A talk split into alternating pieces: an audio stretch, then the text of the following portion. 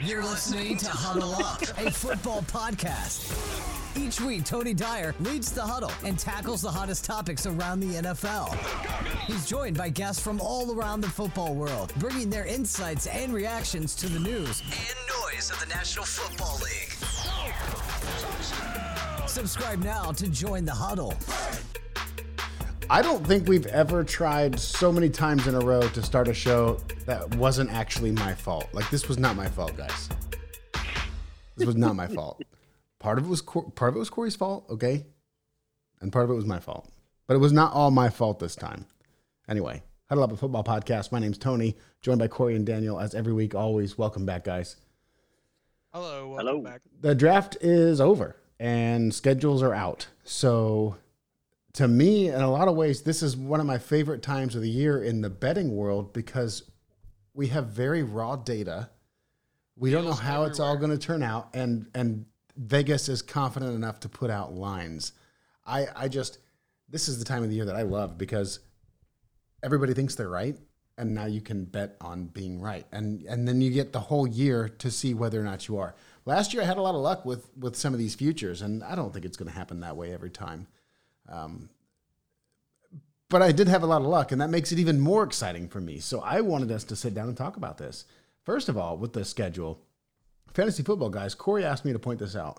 There are, I'm getting this note up in front of me. There are a ton of bye weeks in weeks 13 and 14 of this year. Eight teams uh, Chicago, not Chicago, Carolina, Cleveland, Green Bay, Tennessee, Indianapolis, Miami, New England, and Philadelphia. So that's a what a quarter of the league is on bye in two weeks there. So fantasy football players, beware. Uh, you may have some spots to fill in there. So good point, Corey. I'm glad you called that out. The, the the whole schedule though has been released, and there's a lot of exciting stuff. Everybody wants to talk about um, like Tom Brady going back to Foxborough. Like that's a great story, and that's all fun and games. But where can we make some money, right? DraftKings is giving us an opportunity to do that. Now, I'm not advocating going to make money by gambling on sports. I'm not advocating that. But I'm saying if you're passionate about it and you're willing to lose the money, first of all, if you have a gambling problem, you need to get help. In all seriousness, there are there are plenty of resources available. If you don't have a gambling problem, by all means, bet away and and pick something now. That's what that's, it's, that's what I'm trying to say. It's the exciting time of year for me, and uh, I guess last year, Alex Smith won Comeback Player of the Year. That was a big thing for me. I bet that early in the season. I will never forget where I was when Alex Smith made that first snap when uh, Aaron Donald You was said- drape across his back. I will never forget it as long as I live. And I you think said if he com- you said if he completes one pass, he'll be comeback player of the year. It took one pass. It took one pass. Uh, this year, I'll just let's just move on. This year, my offensive player of the year is Dak Prescott. As much as I want it to be Carson Wentz in Indianapolis, Dak Prescott had a very similar injury. Dak Prescott had surgery in December. If Dak Prescott comes back to uh, the Cowboys offense, which I, I mock Jerry Jones and I mock the Cowboys for saying they're a fantasy football team, but in reality, they're exciting to watch. Maybe he knows something that I don't, because obviously he knows something that I don't but they're they are a fun football team to watch. They always have been, despite losing. They're the best offense in football.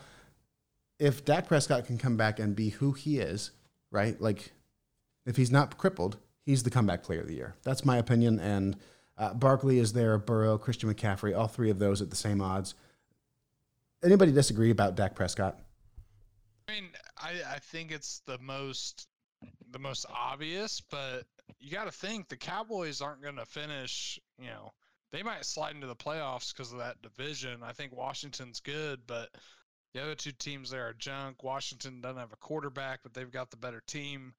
Um, if a guy, and I, I think all the other guys are good candidates too, but if a guy like Carson Wentz has an MVP type season again, that's much more impressive than Dak Prescott, you know, maybe sliding into the playoffs at nine or 10 wins. Because Carson Wentz was a guy that everybody has said is broken. He got traded for candy.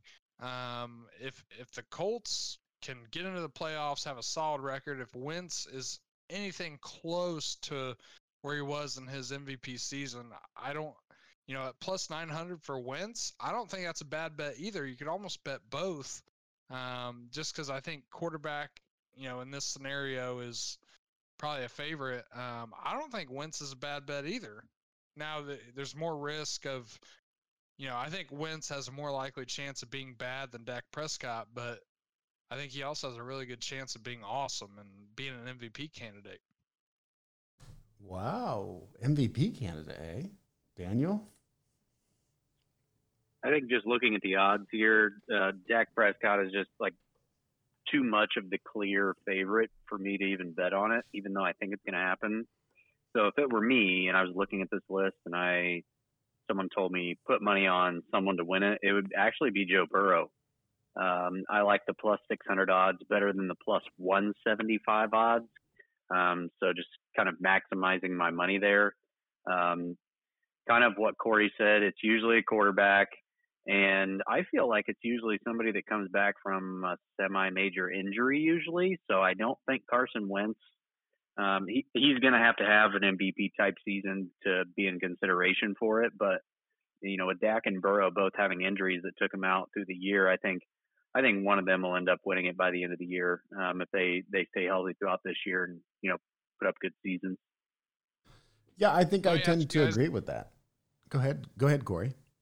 I'll say if let's just say the Colts finish as a one or two seed, and neither Burrow or Dak make the playoffs, is Wentz does he trump them and comeback player of the year? If the is Colts if the Colts finish as the one or the two seed, then Carson Wentz is legitimately in conversation for the for the comeback player of the year. Yes. The, yeah, the, I think the, it'll be half the road look at how the Colts did it. The road to the Colts being the first seed in the AFC is much longer than Dak Prescott winning 10 games. And I think Dak Prescott doesn't have to win 10 games. I mean, he had a compound, his bone was sticking outside of his leg last year. Guys, uh, the, the, you guys both talked about this already. Part of it is he's the quarterback, part of it, it was a gruesome injury. Part of it is he's an elite player. And if he cannot miss any time, a la Adrian Peterson, I mean, those are the greats. If he can do it, then he's the leader. We're going to know right away, though. I mean, we're going to know in like three or four weeks. It's, it's going to happen really fast. I do think that the, that he has an opportunity to obviously get better as the season goes on, but we're going to know immediately if this thing's going to work because ultimately, if the Cowboys' offense doesn't work for some reason, then Dak's not going to be the comeback player of the year. But we'll know right away. That's my that's my thought there. And Burrow was actually a really interesting wrinkle too. The Bengals are a sleepy, sleepy underdog. What's their over under for the year? We didn't look this up. What is the Bengals? Yeah, what are they projected to win this year? I'll throw this at you, Tony, while uh, while Corey's looking that up. Dallas has the second easiest schedule for the year, going you know, they always do the strength of schedule based on last year's win loss totals for these teams they're going up against. But if Dallas has an easier schedule, that means he's going to be playing some bad defenses. What are their first and, two games? I'm going to think if I'm thinking of the same team. What are their first two matchups? Well, they open up against uh, the Bucs, so that's not that's not a great start because they get good. The, they get the opener. They yep. get the opener in, in Tampa. And so, then game two is Game two's the Chargers at the Chargers. Yep. So not a good start for Dak, but then he plays the Eagles, the Panthers, the Giants, the Patriots, the Vikings. I mean, he's yeah. he's going to kill it. It gets much stretch. easier. It, so much it won't line, matter. The bottom line is, I don't think the injury is going to affect what Dak Prescott does. Like that offense is going to put up yards and when he's back on the field, he's going to have weapons. It's going to happen. Um, to answer your question earlier, the Bengals are over under six and a half. Uh, under is the favorite. They're in a tough division with the Ravens and the Browns and the Steelers. Did you say six and a half? Six and a half. Okay, so wait, I'm gonna mix the show sheet up right now. We're we're betting the Bengals record. Is that over or under six and a half? Uh, I'm gonna say well, let's under. look at their let's look at their schedule. It's yeah it's tough because the AFC North really kind of got screwed with the scheduling because Pittsburgh, Baltimore, and Cincinnati both all have top six hardest schedules of the year. Oh, I see. Um, uh, Bengals play the Dolphins. They play the Vikings, the Bears, the Steelers. I see four winnable games in a row, and I, I mean that. I believe that. Um, The first formidable opponent is week what five against the Packers, and then the Lions, easy. Ravens, difficult. Uh, you know what? I'm picking the over. I'm taking the over on the Bengals. I like their schedule. I like the offense. People are sleeping on them. I'm taking the over. I'm, I'm taking the under. Uh, I think those first four games are all losable. Vikings, Bears, Steelers, Jaguars. Of course, they're all losable. I think they're very winnable. Also, though, I don't. They're not outmatched at any of those games. Maybe the Steelers. Maybe the Steelers game. I think they're outmatched against the Vikings as well. Uh, well and the Bears. We'll see. Week one, I you know what? I don't know. We'll see. We'll see.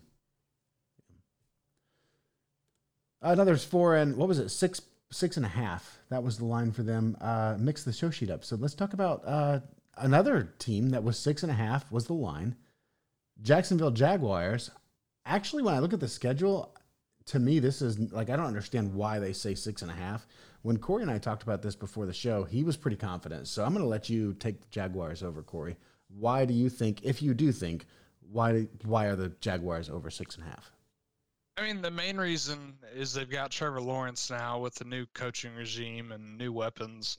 But I mean, the last time there was uh, players scouted as high as Trevor Lawrence, it was Andrew Luck, and I think, I think in some, and you know, according to who you listen to, some people had Lawrence higher than Luck, and in Luck's rookie season, he led the he he didn't lead them, he carried the Colts to 11 wins and into the playoffs. So I think a guy like Lawrence is going to completely elevate this Jags team.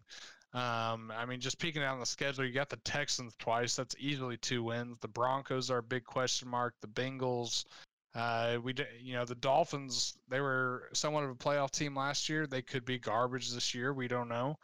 Um, they could beat the Colts once. They got the Jets. Um, I think with that offense and Trevor Lawrence, I think it's it's an easy six plus for me. Um, I don't think he's going to be able to carry him to the playoffs. The AFC is more stacked now than it was in Andrew Luck's rookie year, but I think the Jags are a sneaky team. You know, just with their, you know, they had no offense last year. I think they could be somewhat of a high-powered offense this year with Trevor Lawrence. He absolutely changes everything, and if he's anything close to Andrew Luck, he's going to be able to carry him to six six and a half plus wins. So um, if you bet that right now, Jaguars over six and a half. Um, somebody made the odds disappear there. You can get uh, over at minus 110, so a standard 50 50 bet. Um, I love that. I love the offense, and I love the idea of, of what you said of Trevor Lawrence elevating the offense, and I love the idea that they're adding players like Marvin Jones, players down the, the outside. I know Marvin Jones is an old man, but listen, Marvin Jones is a good football player. He's fast. He's still got it. He has proven that he has it. He's a weapon. Outside of DJ Chark, and now you got Laviska Shenault. You've got James Robinson. You draft Travis Etienne, the old buddy. I mean, listen, this offense is very scary. But but the fact of the matter for me is the Cardinals, the Bengals. I prefer the Bengals. The Titans. I prefer the Titans the Dolphins, uh, maybe that's a nifty one. But then the Seahawks, the Bills, the Colts, the Niners, the Falcons, the Rams, the Titans again. I mean, there's a long stretch there in Jacksonville where they're not going to have very many very, many wins. I mean, they're just not. Um, I'm taking the under. I'll take under six and a half. I'm with you, Tony. I, I don't think. I, I think that Colts team when they got Andrew Luck, even though they were, you know, obviously a terrible team. I think they were still more complete than the Jags are now. Um, Trevor Lawrence is going to. We've talked about it, you know, a couple episodes ago. That defense is so bad. He's he's going to need to set records um, to you know keep him in games. And I know they have an extra game, but that defense is really going to let him down this year. Uh, plus, you know, some question marks on the offensive line. Will they be able to protect him all year? I mean, he's got some great weapons, but uh, parts of that offensive line are are still a little questionable. So um, it's all up to Trevor Lawrence, like you said. If if they make you know the playoffs or get anywhere near, it's going to be because he carried him. Trevor Lawrence may very well carry Jacksonville to the playoffs. I mean, I think Corey is right. I mean, you've got to be aware of a team with such firepower available. Trevor Lawrence is by default the favorite for offensive rookie of the year at plus 270. Corey, why don't you take this over? You called Trevor Lawrence before when it was better odds. Go ahead.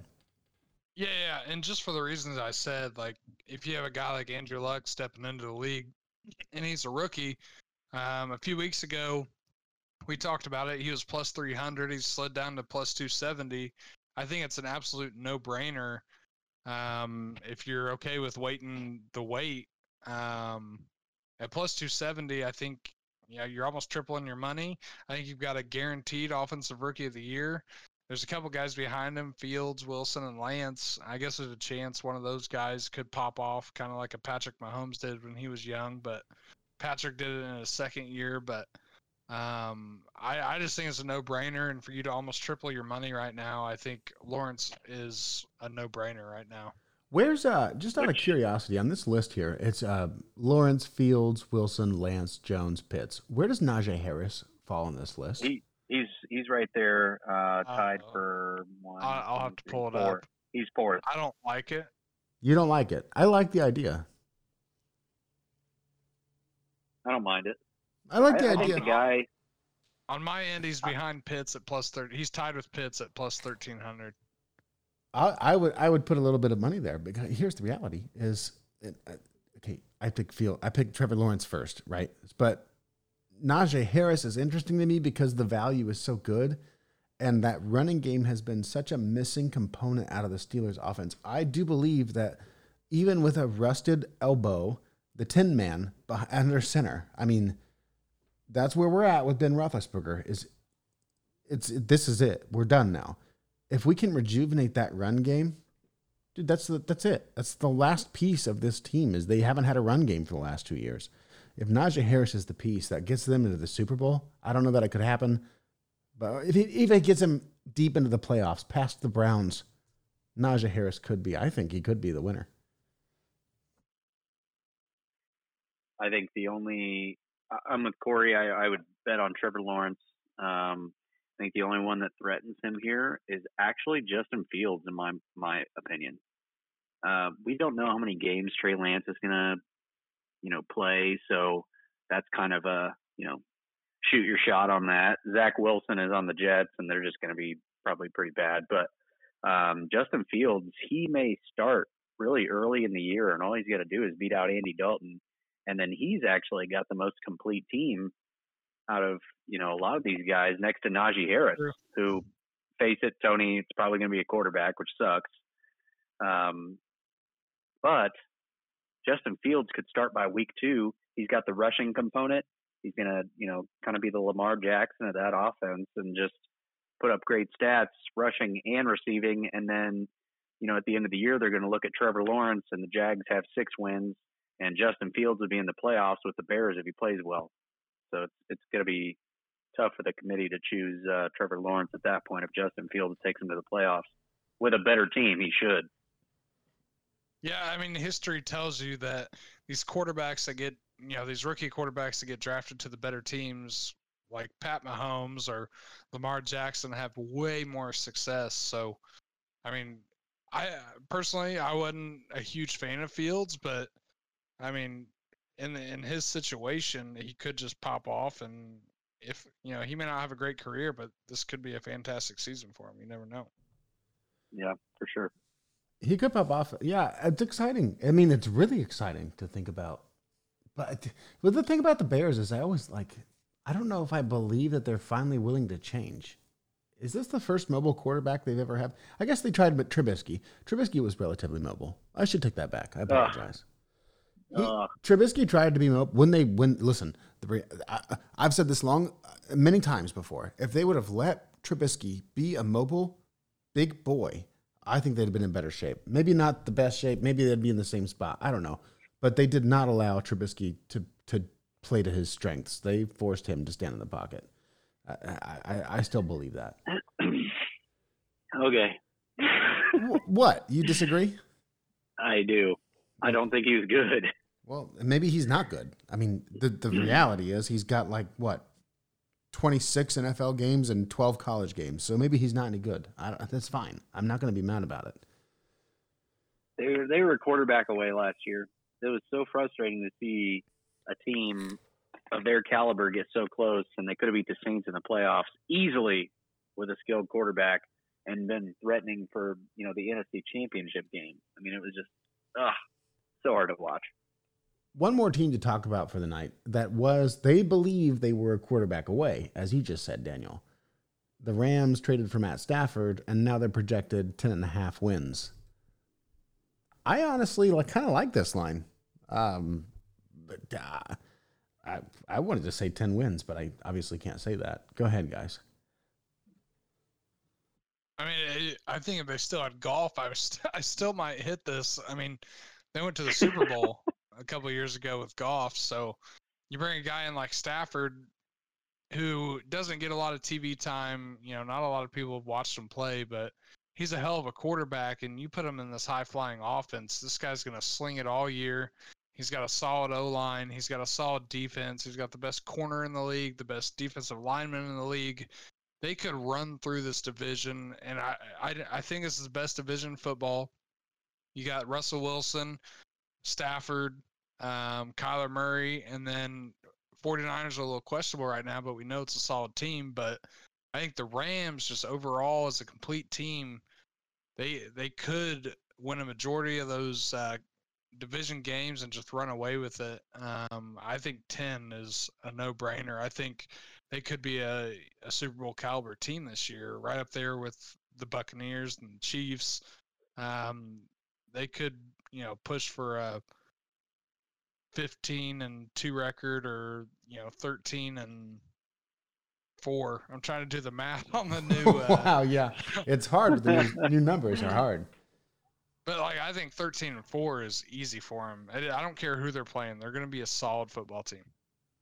Couldn't Hey, agree more. Real quick, Mitch Trubisky was 29 and 21 as a starter in the NFL. Yeah, Daniel. I I wouldn't I wouldn't have hated it if the Colts you say that got him as if- though that's a if there were good no other options. I wouldn't have hated it. I firmly, I will never back down from the fact that Mitch Trubisky was drafted into a bad position. There wasn't a lot of support around him at the time. Okay, when he was drafted, Allen Robinson wasn't on the team.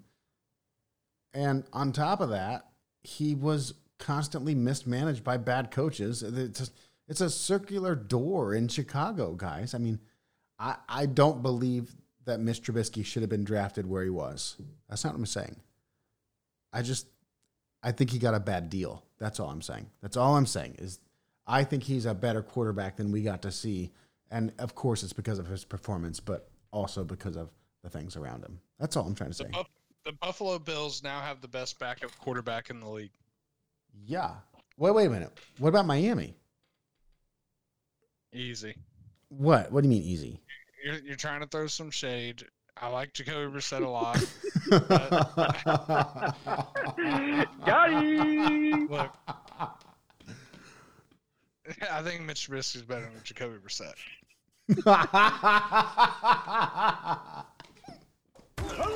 You've been listening to Huddle Up, a football podcast. Subscribe on your favorite platform and follow us at Huddle Up NFL and at Commissioner Mister on Twitter to keep up on the latest from the NFL and stay in the huddle. Huddle up. Team on three.